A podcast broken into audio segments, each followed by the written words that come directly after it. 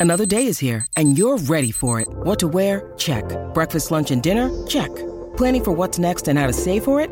That's where Bank of America can help. For your financial to-dos, Bank of America has experts ready to help get you closer to your goals. Get started at one of our local financial centers or 24-7 in our mobile banking app.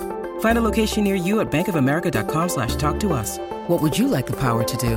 Mobile banking requires downloading the app and is only available for select devices. Message and data rates may apply. Bank of America and a member FDIC. Mom deserves the best, and there's no better place to shop for Mother's Day than Whole Foods Market. They're your destination for unbeatable savings, from premium gifts to show-stopping flowers and irresistible desserts. Start by saving 33% with Prime on all body care and candles. Then get a 15-stem bunch of tulips for just $9.99 each with Prime. Round out Mom's menu with festive rosé, irresistible berry chantilly cake, and more special treats. Come celebrate Mother's Day at Whole Foods Market. Hey, it's Craig Hoffman from Take Command. And the best part about podcasts is they create a 25th hour in the day. Whenever I'm commuting, metro, car, even when I'm riding my bike around town, although in that case, one earphone only, safety kids. I'm always listening to podcasts. And this offseason, you can get all the insights, all the news, all the analysis, and Logan and I occasionally make a joke or two in the Take Command podcast on demand so it fits in to your busy schedule. Follow Take Command in the Audacy app or wherever you get your pods. All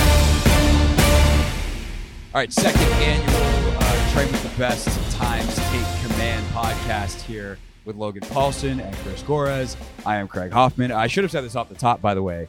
Uh, we all have both credentials in both worlds. Logan, right. not only uh, Oh, 10 year NFL veteran, but a strength coach as well. Uh, I obviously cover football and am a performance coach, and Chris, uh, performance coach who's worked with some of the, the NFL athletes uh, currently and in the past, uh, but also play wide receiver at Cornell. So um, vast, vast knowledge and experience uh, on either side of me, and I have some too. All right. Uh, this Chris, I think, is is most up your alley. As someone who is the owner of a very large fitness facility, um, Onyx Elite down in Richmond, Virginia. If you're ever in the area, you should definitely go check it out. It's like a Logan. I don't think you've been, had a chance to go down there yet, but it is. Uh, no, I haven't been down to the one in is a- Richmond. Yeah, it is a yeah. fitness playground. I love going there. It's the best.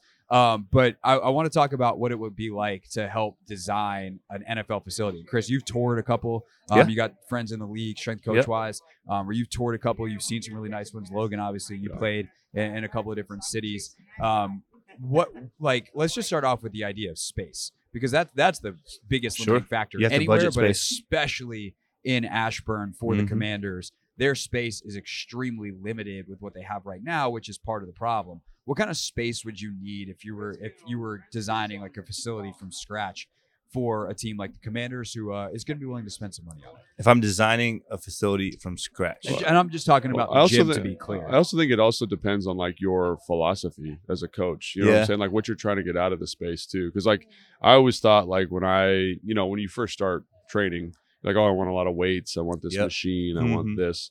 But for me, it's like now I want a a area where we can lift, but an area we can like run, yeah, and I want it to be in the same spot. Like I like I don't know if you've been to the bubble. Like I'd almost prefer it if the racks were in the bubble, and we lifted in there, and then we could just run over to Mhm. you know, our whatever, our resisted sprinting or resisted jumps, and it's just all right there in the space. Yep. Because like Well- that to me, that seems like that's perfect. Because like sometimes I want to like, you know, get a potentiation effect from a squat or whatever we're doing, and I Yep. think that extra space of movement is really really important. Yeah, so we admittedly took this idea from Beltway Football Podcast Mm. because they were talking about it yesterday, and JP was asking me about it, and I was like, that was actually one of the first things I said was like, you know, we can talk about the, you know, how many squat racks, how many this, how many that, but like the thing I want as a coach now for athletic training is space because these are athletes, as we've talked about, that need to move. So I need space for them to move. Yeah, uh, I, I think for, for me, the the number one things that, that that I look at is from an injury prevention standpoint. Like I got to keep these guys healthy. So this this is what my facility is designed for. My facility is not designed to train them to be the best athletes that they can be. My they already are the best athletes in the world. My facility now is designed to keep these guys as healthy as possible. So we touched on this in the first part of the pro- the podcast. There is nothing like high speed running right? Like there is nothing that you can do from an exercise standpoint, whether it be RDLs or um, Nordics, that's going to engage the hamstrings or activate the hamstrings the way that you would in a high speed run. So I have to have modalities for all of my guys to be able to high speed run. I'm going to start with space for high speed treadmills. treadmills that are going to go up to 25, 30 miles per hour, up to an incline, just something where I, I can get you on here and I can say, hey, you've got four seconds at 22 miles per hour. I For, need you talking like for overspeed work? yeah, overspeed work, high speed work. What you you can use it for whatever you want, yeah. So, but that- just something that's something that's going to get up there because most treadmills are not going to get up to 20 miles per hour. Do you ever so like there was a period of time where in my off season I would only I not only it was pretty exclusive actually, but I'd only Mhm. train on a treadmill. And I noticed that when I got to the field, my foot strike's a little bit off because it's hitting in front of you and Yeah. kind of pulling you through. Was talking about on the curve Uh, no, just this was like old straight. Oh wow. yes, straight. yes, yes, Yeah. yes, yes. And so that was the thing about that where I like I, I kind of get away from that now. I'm Yeah. like I want you on grass running Yeah, yeah. because I think it it encourages a more it encourages you to find your feet and body position in a more specific definitely definitely a big difference between running on a treadmill and running on the turf Yeah. which is which is why i also like the idea of having this stuff near or, or in the bubble where, Yeah. where we can actually get into uh real real runs Yeah. but i'm thinking about like if, if we're training in april or may Right. okay I, I i i'm not using these high speed runs to calibrate high speed i'm just using these high speed runs to activate your hamstrings so that we can maintain that strength so that when we do go and we run on our uh, uh, when we run our flying 10s or flying 20s which i want space for Yeah. now now like hey this isn't the first time that you've done that we've touched high speeds mm-hmm. it's just it, it's more of an injury prevention thing for me for the, for the max see. speed stuff So it's yeah. almost like the grass is a squat rack and the you know the or something free weight and the Yeah. the treadmill is the machine version. Correct. Yeah, yeah. It's the machine version where if I tell if I tell a guy, hey, th- there's also nothing. I, I will say this: there's nothing on the field that I can do to go from zero to instantly 22 miles per hour. Yeah. Right. So so like you have to build up to that. Yeah. Right. So if I can get them on the treadmill where they're going from zero to 22 miles per hour, hold that for four seconds, and then we're out of there. Versus telling a guy that hey, we've got a 100 meter, a 100 yard sprint Mm. right? Like that's a that's a very different thing. Do you see transfer there? I mean, this is maybe getting a little in the weeds, but like that's something that I always get like because I want the athlete to know how to accelerate and decelerate. And on the treadmill, like you said, they don't really get that Correct. same Yeah. kind of process. They don't really get the body positions of movement the same way. Do you find that the transfer of the treadmill is high enough that you feel good about it, or I don't I don't feel good about the transfer. And, and again, like I'm not using the treadmill to transfer anything. I'm only using the trans to, the treadmill to activate hamstrings in a way that I can't in other in any other modality in the weight room. There is nothing I can do in the weight room to activate the hamstrings the way that I can in a high speed sprint. So I need that just to be able to activate the hamstrings. so? How do you program that? I guess would be my other question. Yeah. So well, because it I, I'm sure neurologically very taxing, very demanding. sure. Um, you can't throw that in just like willy nilly. Like Nope. where does that gotta go? Sure. So these guys, th- these guys have sprinted before, right? So it's not like we're we're building uh, from is- scratch this- somebody that needs to learn how to sprint. phase type of thing. Yeah, this is an early phase type of thing, and, and, and again, like we are talking about the, we we are talking about literally thirty seconds of exercise for the entire week. But it's the 30 seconds of exercise that I can't get anywhere else. And that, that's why I need this high speed treadmill because we we might do like five sets of three seconds twice a week Right. right? Like that. That's it. That's all. Uh, all we're gonna get in, in like March or April, and then as we get closer to the actual season, we're we're probably not gonna use these treadmills as much, right? Um, so to to build up to that, we still have all of our other exercises. We still have our RDLs and, and our Yeah. Nordics and our hamstring curls and all that other stuff, and we still have assisted runs as well, Mhm. right? So if I've got the space like we have at the bubble, you know, hooking up them up to a 1080 or a Vertimax Raptor where they can get assisted work. You got a 1080? Man, you got. I- I don't- Bro- you broke off, huh? I- How much is a 1080? That's like twenty thousand dollars. Yeah, well, you said you told me that if we're building This a dream is with facility, Josh- you told Josh me I have seventy five million dollars. This is not. You this said- is not Chris Gora Zaguchi Oh, yeah, on yeah. Yale Yeah, that- this Let's, get, isn't a, let's get a couple of those, man. No, no, no, of- no. The Vertimax Hey, Raptor. you- that's your guy. He's got the hook up there. right? It- We're now talking. Jo- But yeah, Josh I, I, Harris lo- I love the 1080. But every time I'm like, Yeah, those that don't know what 1080 so is. 1080 how is would a is an awesome sprint tool where like it's a it's a motorized sprint unit that hooks up to an iPad and you can see max velocity. You can kind of encourage like certain deceleration of the sprint. So it's really good for programming because you're like, Yeah. well, I want a 50% deceleration for this training block and I can program that in. And then as we progress, We can go into assisted runs. We can go into Right. resist. It's just it's a great tool. The problem is it's extremely expensive. And, it's very expensive. It's very expensive, and it's not very fungible. Like you're not going to use it for a whole lot of other things, right? Like Yeah. a squat rack I can use for bench, squat, lunge. I can do a bunch of different I things. like you said fungible because it's like I know Alabama. Sorry, we're getting off track here. I know Sorry. Alabama has like twenty of them. Yeah. and they said they only use one because they use it for rehab. They don't use it. it's such a specific measuring it's tool. such a specific they thing, use the run rocket for right? field work. Right. So if I again, we're, we're talking about Willy Wonka's chocolate factory. I don't, I don't have, I don't have any budget concerns here. So if if I could, if and and I want to build somebody up to 22 miles per hour, Yeah. right? So conventionally, the thinking is, all right, we're going to build up to 22 miles per hour. Let's say what what's 60 percent of that, what's 80 percent of that. I want you to run at 18 miles per hour, this and that, right? Instead of doing that with something like a 1080, what I can say is we're going to run at 22 miles per hour, but I'm going to give you the assistance so you can achieve that at 70% effort, 80% effort, 90% effort. So the speed is still there, but the effort the effort level isn't quite the same as if you were just running that on your own. Right? So that's how we would build up to that. Mhm. And the benefit being that neurologically, your body's like, oh, we're going 22 miles an hour.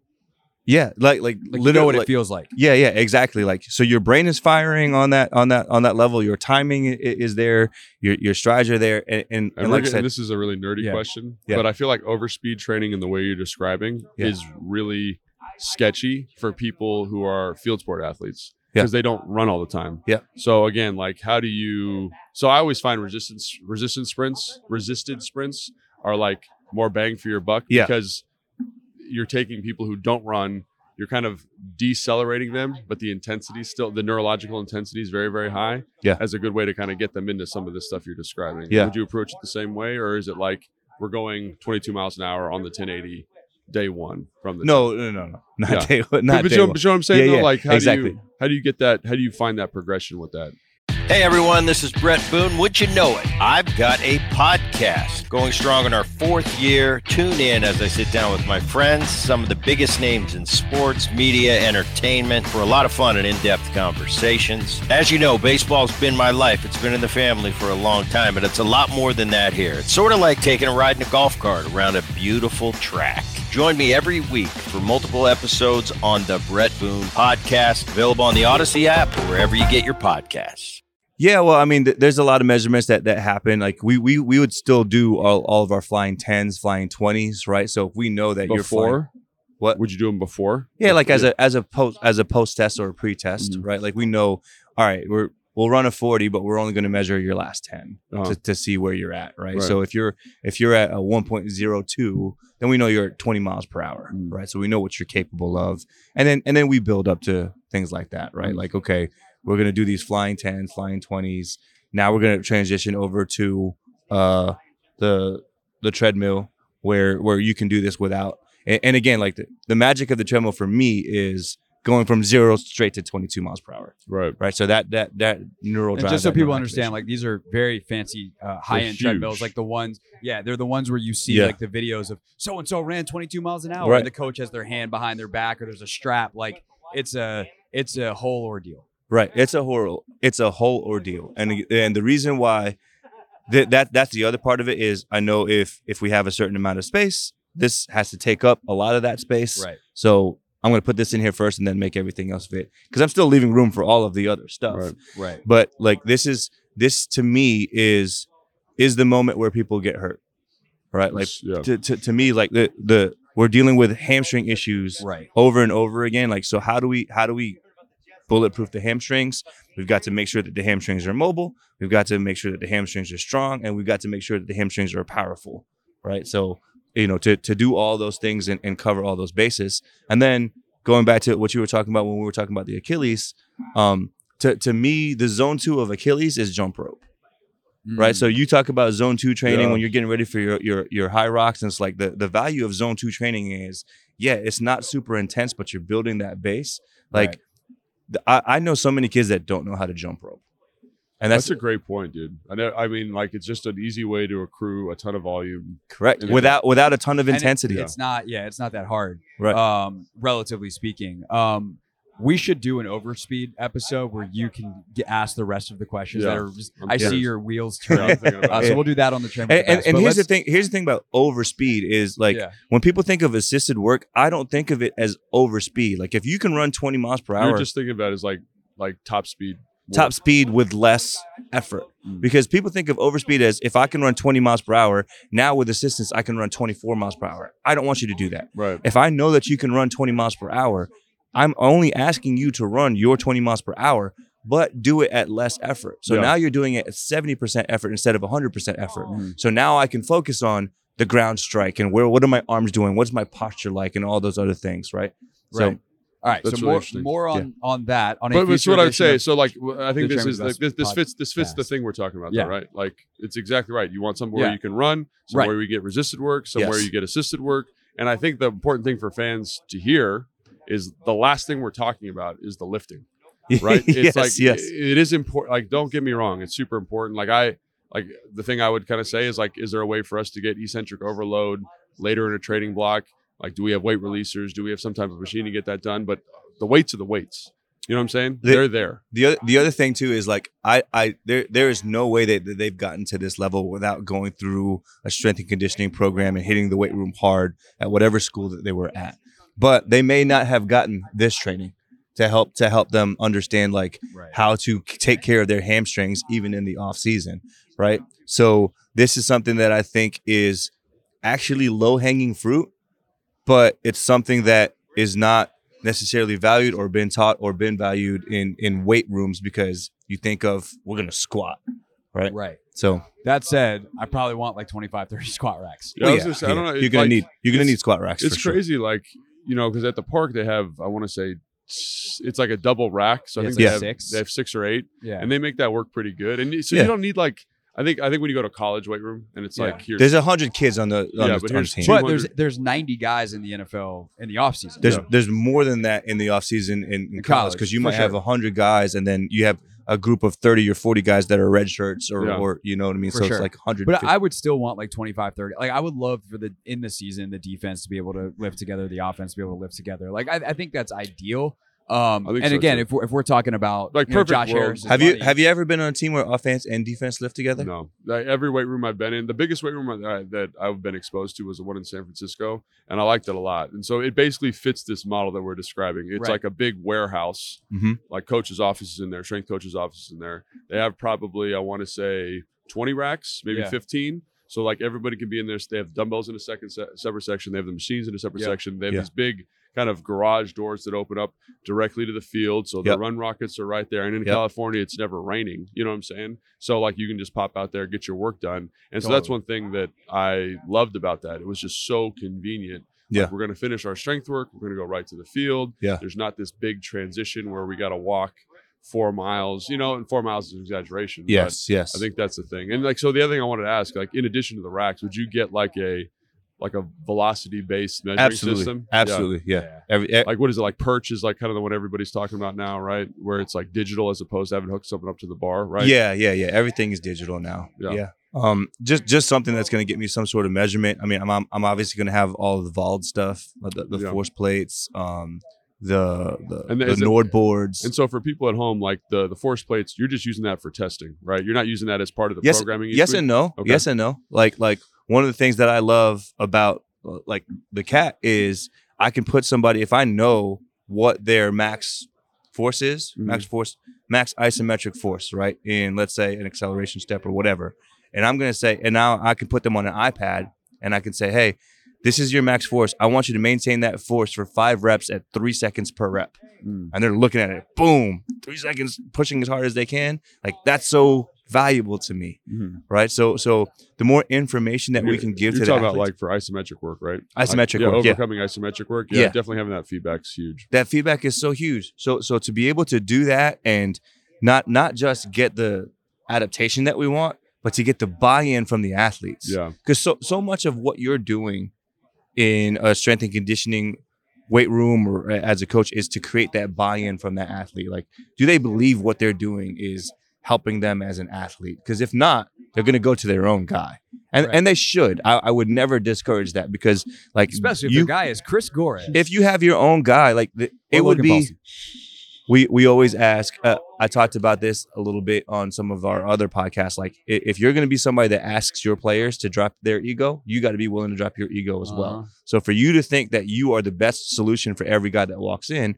is crazy because that guy might have a great relationship with his own trainer, or that trainer knows him and designs programs just for them. Welcome that. You have to welcome that, right? But hey, can you buy into some of the things that we're doing here, or can we mimic some of the stuff that you're doing with your trainer here, so that you're doing it around the team? We're we're, we're creating that culture here where you know we're we're all ultimately working for the same goal.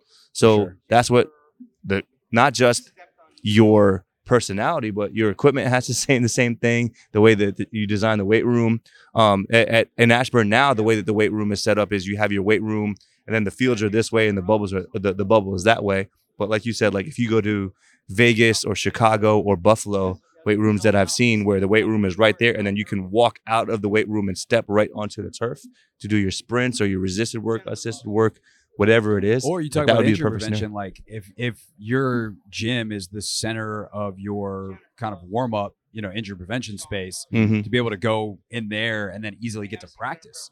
Yep. Yeah, I think That's that's huge. The same thing in San Fran. Like we would have the rollers out there. You just Mhm. they're all and it's not like this crazy setup where they got to carry everything to the field. It's like everything's here's the weight room. Just grab something, go on the turf, roll out, Yep. go to practice. And I think uh, that kind of setup, I, you know, uh, the stuff in the weight room, I think is obviously really important because it, it reflects the coach's philosophy and perspective. Yeah. But ultimately, I always come back to like you're you're trying to make a program that's 80% effective for like 100 dudes. Yeah, yeah. So like exactly. straight weights probably okay. Running treadmill good.